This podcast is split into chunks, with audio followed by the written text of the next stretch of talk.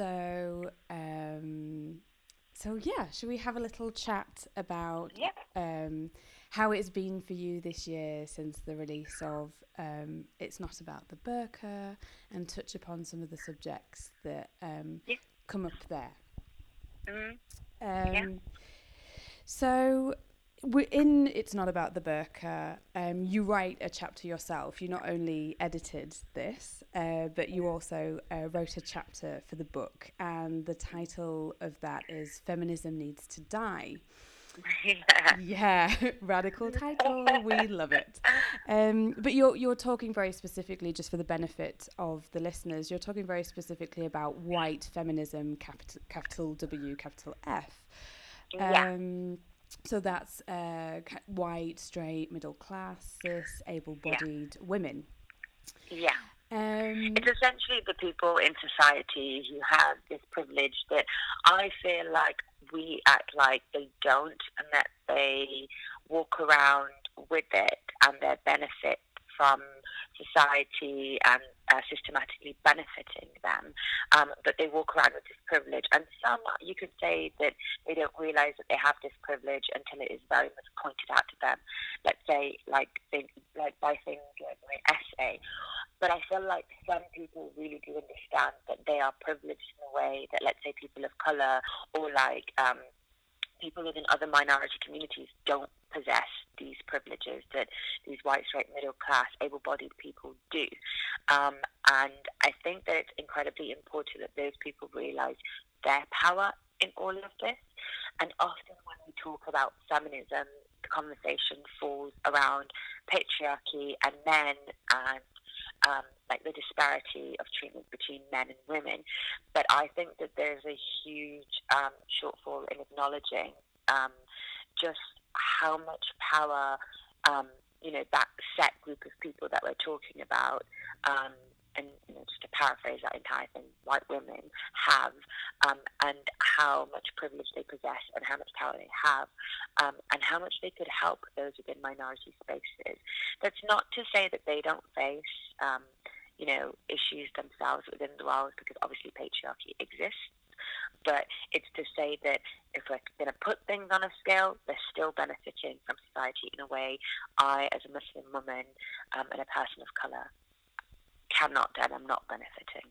because you talk about, you know, in the chapter how you've been disappointed um, on several occasions by feminist groups or, or feminists who you're perfectly aligned with and uh, that you you fight for as well like you fight for the choice that you know those particular feminists um, uh, would like but then it's not reciprocated Yeah, um, and very much like I came to that sort of, you know, my journey of feminism sort of started. Um, I think I sort of had it before Mm. um, when I was younger, but like nobody had put the label feminism on it. Like nobody said, "Oh, this is what feminism is." Um, and then when I went to university, and like I did an English degree, and we ended up looking at fem- feminism theory, um, and I was like, "Yes, this is it. This is this is my calling. You know, this is it. This is my space."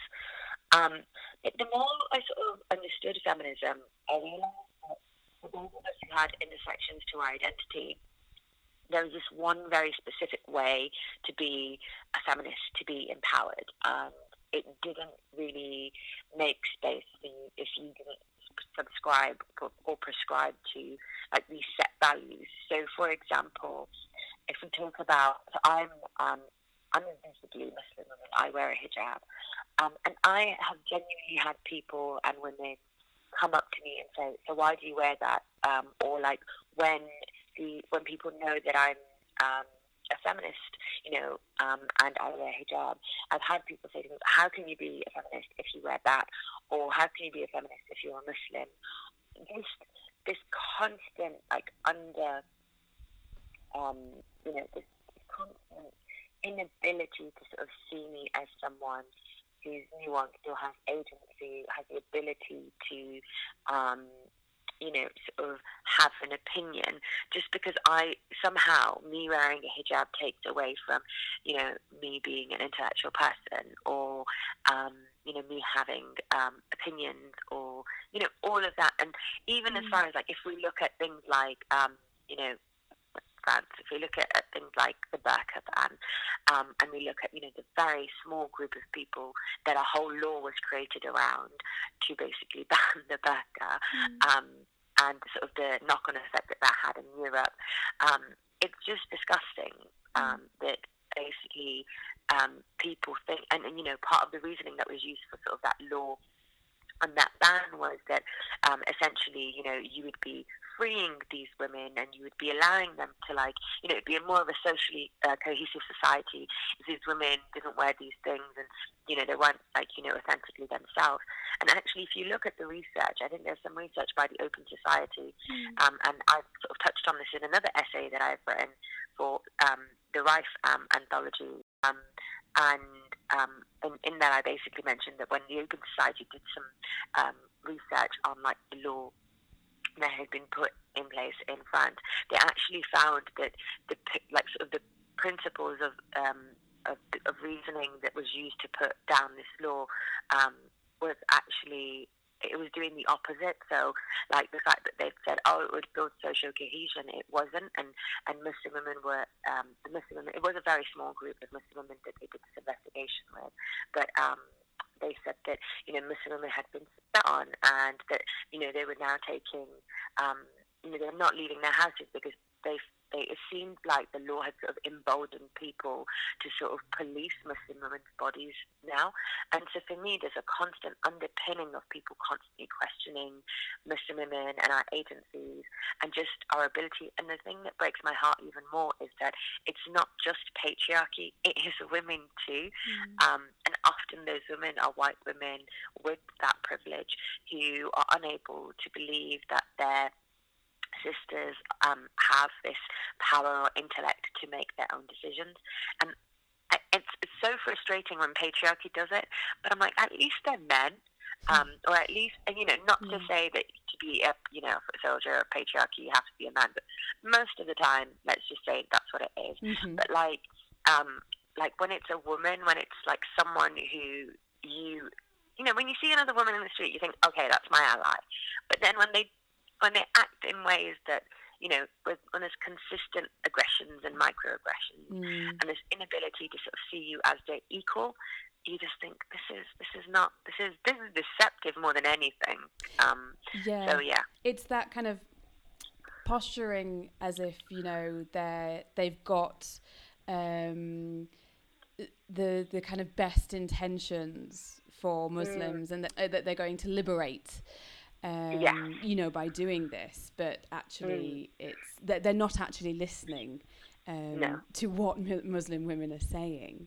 Um, no. It's just been completely kind of falling on deaf ears, so to speak. Um, yeah, and and there's often like this very one specific way. To, so so in my um, in my essay, I sort of say like, you know, um, free the nipple is great and I'm all for it. And like, you know, if a woman wants to wear a skirt, I'm all for it. And if they want to wear no clothes, I'm all for it. Like, as a Muslim woman and a woman of faith, like, I believe wearing my um, hijab um, is like between me and God, and it's like a part of my faith and my identity.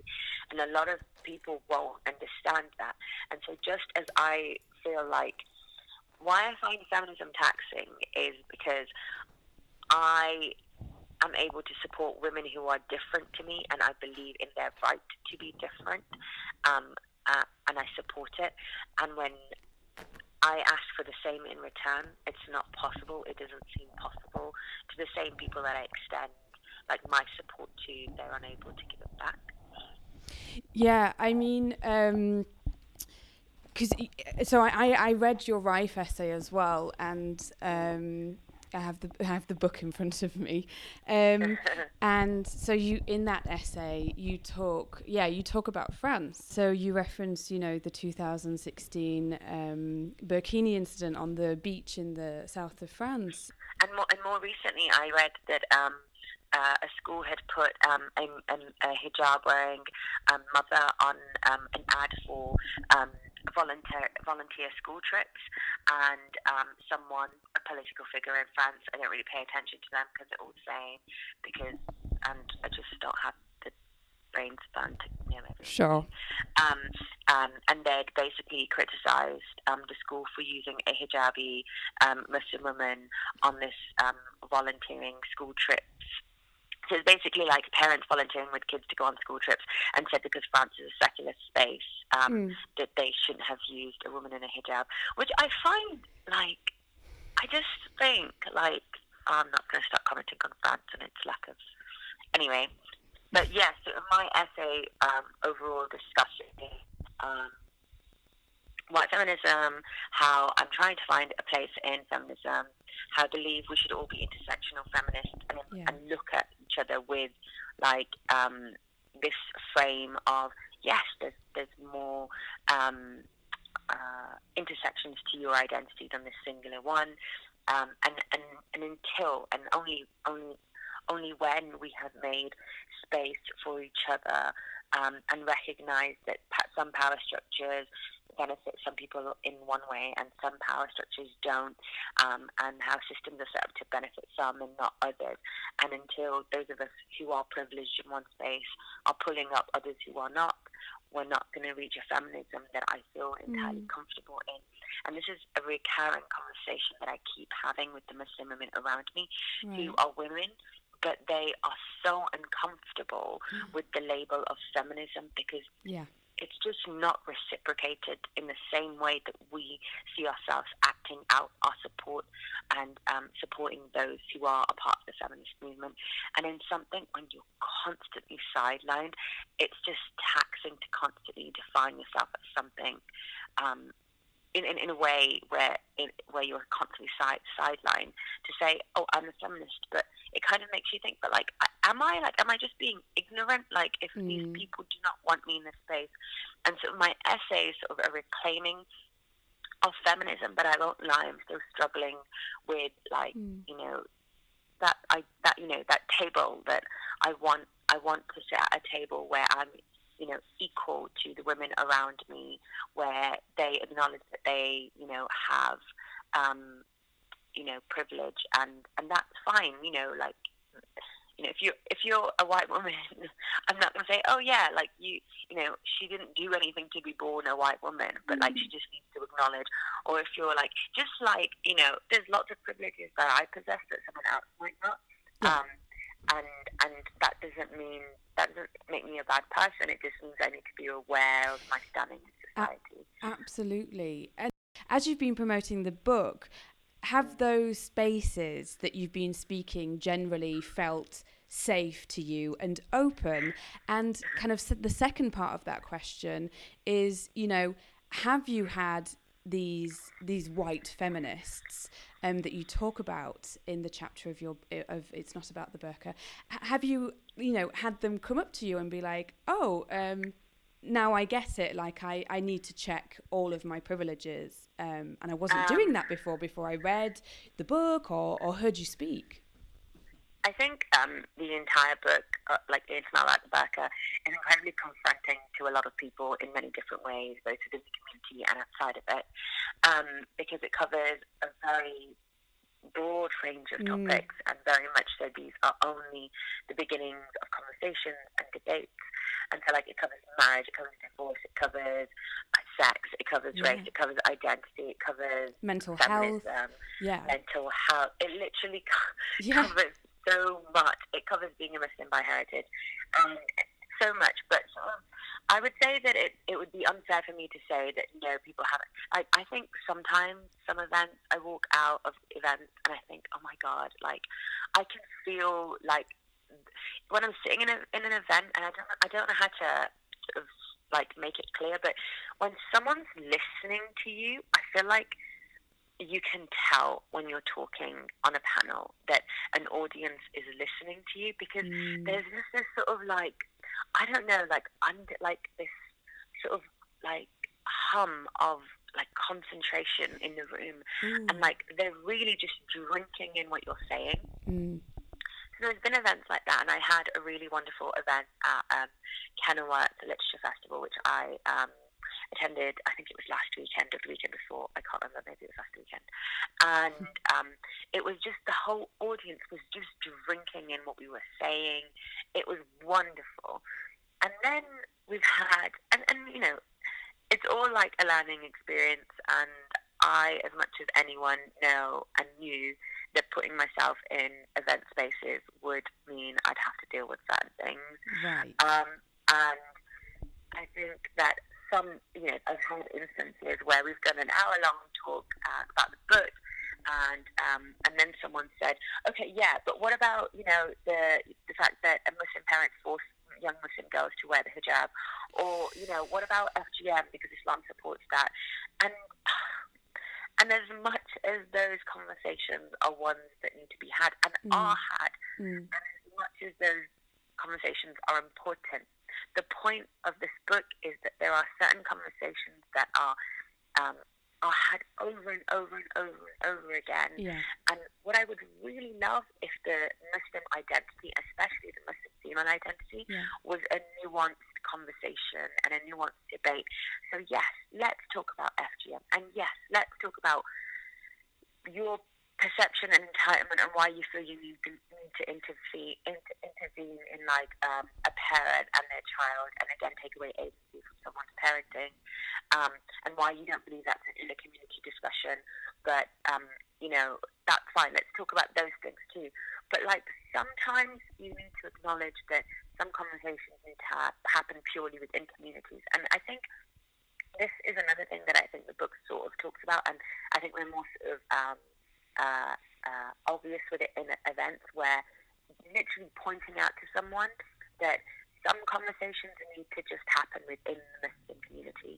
And Mm. yes, you can you can just watch and you can listen, but at that time, it's not your turn to talk because Yes. I think that that that sometimes that the reason why the Muslim community and Muslim uh, the conversation around Muslim women can't progress is because um, we're not allowed to have our own safe spaces. Right. Everyone else feels so entitled to Mm. our spaces to Mm. speak for us, to speak about us, that they're unwilling to let us have our own dialogue. Mm. And because of that unwillingness, and yes, that your intention might be, you know, it might be the best intention in the world, but until you acknowledge that you speaking up in a space where a Muslim woman should be speaking up, Mm. um, and, and that potentially being detrimental to that space and that conversation, the progression, it's n- that's going to move forward. And so those conversations are important, but the ones that the book is having are ones are, that are just as important and that are not given any airtime. And so what I find frustrating sometimes, or at some events, is what I end up having to do is remind the people that you've just come and you've listened to an hour of us talking, Mm. but all you've been thinking in your head is oppressed, oppressed, oppressed, Yeah. FGM, FGM, it's FGM, and like, and it sometimes it's just so disheartening, and other times I'm just, I, and and for me, like in that moment, it depends on how the person reacts to what I'm saying. When I sort of, it's not a calling out, and it's a gentle reminder. When I'm saying you need to just take a step back and think about your what what perceptions you came to this with Mm. and, and what you're taking away, and then maybe read the book as well somewhere in between, and that will balance things out for you. Um, Yeah. yeah, I don't know if that really answers your question. No, no, yeah. no. Certainly, like, no. Thank you for sharing that. Uh, it certainly went some way towards um, answering the question, and you know, uh, people should definitely read the book. You've just spoken there, Mariam, about uh, not having the opportunities uh, to talk as as a Muslim woman, as a Muslim feminist so it's it, it it's that's why it's so fantastic that you know there are now books being published like it's not about the burqa and rife um, which give these spaces which give these platforms um, for for the communities to talk so i just wanted to kind of i'm curious how did it's not about the burqa come to be Oh, um, okay.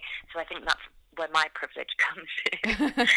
um, so um, uh, I don't know if you know who Nikesh Shukla is. i do i'm a big fan Yeah. yes Yeah, he's, he's wonderful. I had this idea for a while, Mm. but it sort of was just, you know, when it's in your head and it's just like, you know, just getting ready. Yeah. And um, around that time, The Good Immigrant had come out. And just in a like offhand conversation online, I was speaking to Nikesh in like a DM group Hmm. um, with a couple of our other friends. And I was like, if I could do a book, this is what it would be. And it would be a collection of essays. And it would basically be responding back to something that um, ex ex Prime Minister David Oh, Cameron, the Right. UK Prime Minister David Cameron, had said in a speech where he was addressing the radicalisation of Muslim men, and I'm not going to get into that because it's Mm. just tiresome.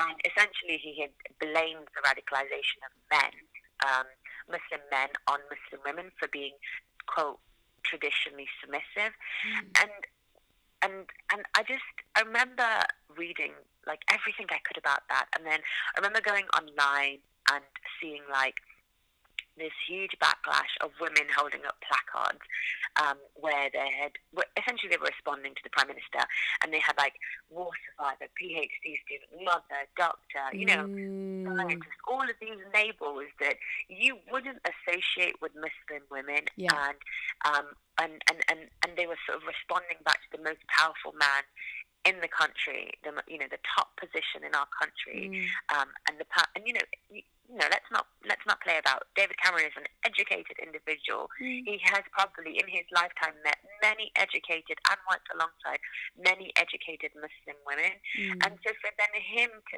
turn around and essentially blame Muslim women um, for the radicalization of um, men and to sort of frame us like that as if, you know, we didn't have any agency, we didn't have an identity other than that. And what I was tired of was this constant political identity around Muslim women sort of completely um, drowning any other individuality amongst us and sort of like seeing us as a monolith.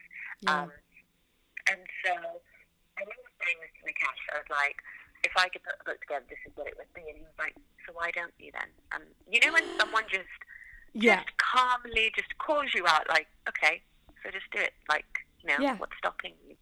And it was so, it was so calm. It was just, it was very much like, okay, so, okay, well, you know, w- between us, because everyone in the chat that I was in worked in, in, in publishing, and, and it's not that they were Right. connected in a way that could, like, essentially, like, get me a book deal, but, like, they were like, we believe in this idea, we believe in you, let's just write a proposal, let's get it done. Great. So he basically convinced me to write a proposal, and then from there, sort of it spiraled along. And I thought I, I didn't want to do the self-published way, which is what he'd done with the Good Immigrant. Um, So I decided to do the get yourself an agent and get Mhm. yourself a publisher. Okay. Um, and strangely enough, the agent who I'm with now, I kind of like knew her, but I Mhm. didn't. Like, um, she, I used, I used to do a lot of like book blogging, and she um, um, was an agent for one of the authors that I really loved.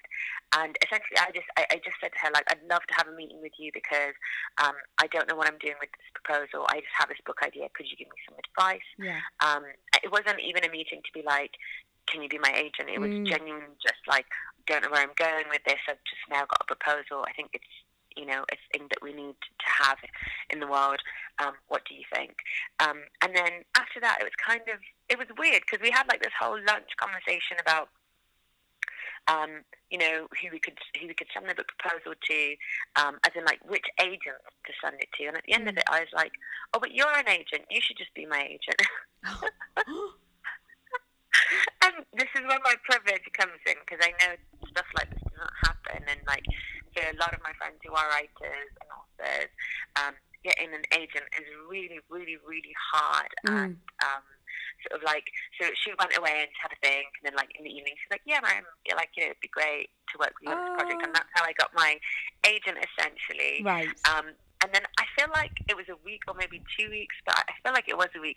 Sort of like, you know, we sent the proposal out and then people were interested and then Picador was very interested and, um, and sort of, you know, other offers were good, but like Picador had made like, you know, and I'd met, um, at this point I'd met, um, the commissioning edi- editor Okay. we'd had a meeting with Picador um, at Picador and um, and Sophie Jonathan, and um, she's she's just fantastic. If there was one person, like after me, or even even more than me, who believed in this book, it was her. Okay. Um, and like the fact that, like for me, I see her as a huge ally to this book because it, it wouldn't Yeah. have been published if like that support wasn't there Yeah. um, and sort of like having like a publisher behind you that really genuinely does believe in the book that you're um, putting out and like the in, in, in the in the integrity of having a Muslim woman like work on it in the way that I did. Um, I'm incredibly grateful for, and so that's basically how it got to the point from I had an idea, I kept getting pushed by everyone, everyone, um, and then I got an agent, and and sort of like uh, what I will caveat that entire thing with is that to get into publishing was potentially one of the hardest things that I had to do. Right. I slept on friends' floors. I did unpaid internships. I, I, you know, got paid nothing for ages. Yeah. um, I, you know, it was to get to those people who um, eventually were like, yeah, we believe in you. We, we think that you can do this thing. Um, I had to do a lot for nothing for free to build up like this, like name or idea or like for people to believe in me and like my ability. Um, and I, and so very much I do recognize that there's a lot of privilege in that journey of mine, but I do feel like that privilege came from hard work, um, and it wasn't necessarily handed to me. And I really wouldn't like for someone to think, oh yeah, she just walked up to someone, walked up to someone, and said, hey, I want a book deal, and they were like, yeah, have Yeah. one. No, Um, no, yeah. absolutely. It sounds like there was a lot of uh, years of hustle and you know not being seen and just like slogging, slogging your guts out, you know, to get to that point. Yeah. Um, so Um, that's very much well done. platform helped. Thank you. it's amazing. Um, so and, and again, you know, as as we've said, you know, i i- whenever we have privilege, it's just a matter of acknowledging it um, Yeah. and being aware of and, it. and sharing it as well. So Yeah. part of the part of the um, the thing for me was I what I really desperately didn't want to do with this book is to have it be another not that there's anything wrong with those who do write their book on their own books on their own but what I didn't want is for this to be another one woman show of how it Mhm. is um, or what it's like to be um, a Muslim woman and I thought what's the most physical thing that I can do in this book to literally mm, force the reader to acknowledge that there is sif- 17 different Mm, Muslim women, 17 different stories. And I myself, I was going to pick it up and be like, oh yeah, all Muslim women are like her, or like she's the exception because right. often when you're empowered, you're an exception. Um, or when they see you as empowered, you're an exception. Mm, And so I thought, well, if we make it an anthology, like that's the first most physical thing that I'm doing. I'm, I'm forcing the reader to acknowledge the difference, and I'm doing that through the writing, through the experience, through the individuality, through the identities, different identities and backgrounds and lived experiences of the women in the book. And so that's why it turned out to be an anthology as well, because Right. I, I really didn't want it to be this.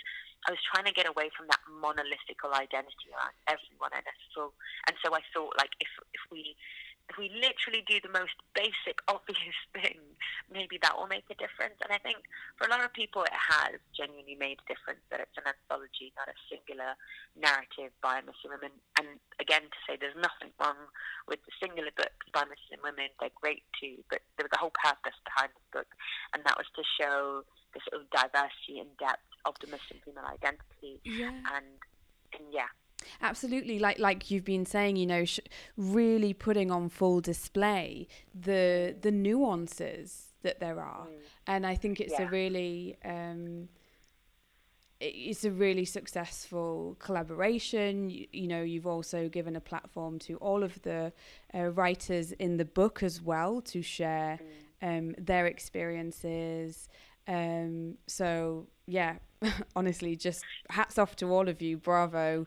Um, you. it's a And- just to- fantastic just to read. finally, just to finally say as well, like, um, Yeah. and as we keep talking about privilege as well, like my privilege was getting that book deal, but it was also a, like you know I need and in acknowledging that I I felt like I needed to share that space, and Definitely.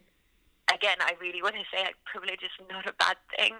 It's when you Mhm. don't when you just completely think, okay, everyone else can just get stuffed and like you know it's me and and I really didn't want to do that. So I, I guess and I don't I don't know if this is if this is mean, but I don't think it is.